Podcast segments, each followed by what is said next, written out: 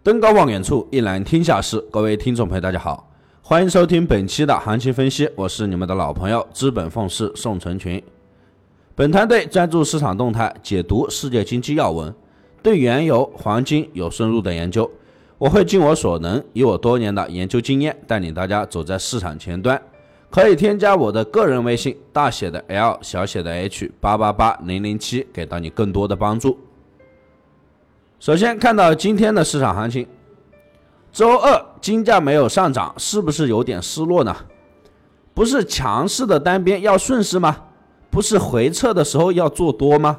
可这回迎来了下跌一千三百三十的一个单边，没有能够感受上涨带来的刺激，是吧？其实早盘急涨难延续，回落跌底要走跌，已经不是一次发生了。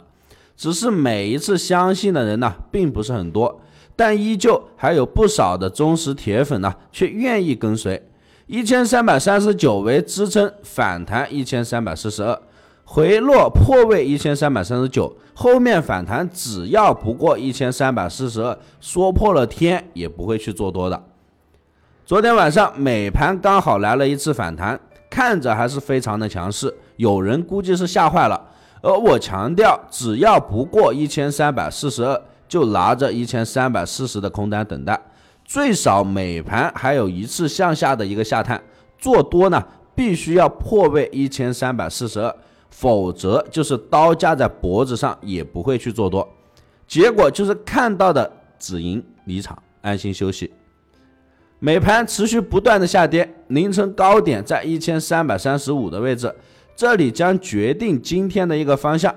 如果说反弹向上破位了一千三百三十五，今天就会再一次的走阴转阳的一个一个行情，一天上涨一天下跌。如果说跟随前一天的涨跌去做单，基本上就会被打懵的。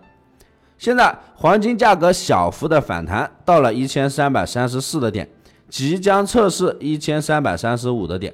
而下面的起涨是在一千三百三十一的位置，也就是说，这五美金最起码可以明确方向。而一千三百三十五没有突破之前，暂时不要计划去追多。最近市场的一个多空转换的频率细弱高，没有给到这个合适的点，暂时就不要急着操作。所以今天黄金方面，我个人的建议是在一千三百三十到一千三百三十五的区域打破，再顺势跟进。有时候交易不要过于的着急，看准了再去操作。最近黄金多一多次的完美止盈，我们一定要保持这种冷静而不能冲动。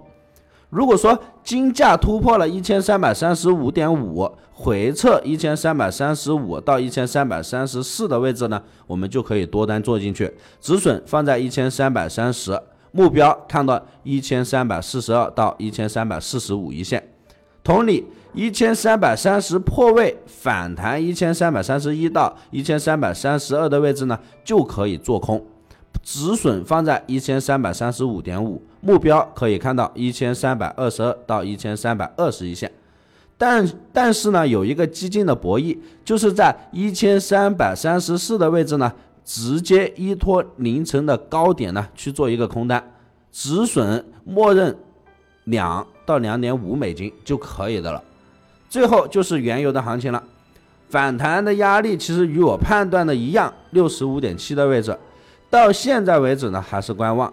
油价回落之后的支撑在日线中轨六十三的位置，这也是昨天晚上关键的一个支撑点。目前的行情先观望，六十五、六十三啊破位之后呢，可以空一次，向上反弹六十三点七的位置呢，破位六十三点六到六十三点五就可以接多单。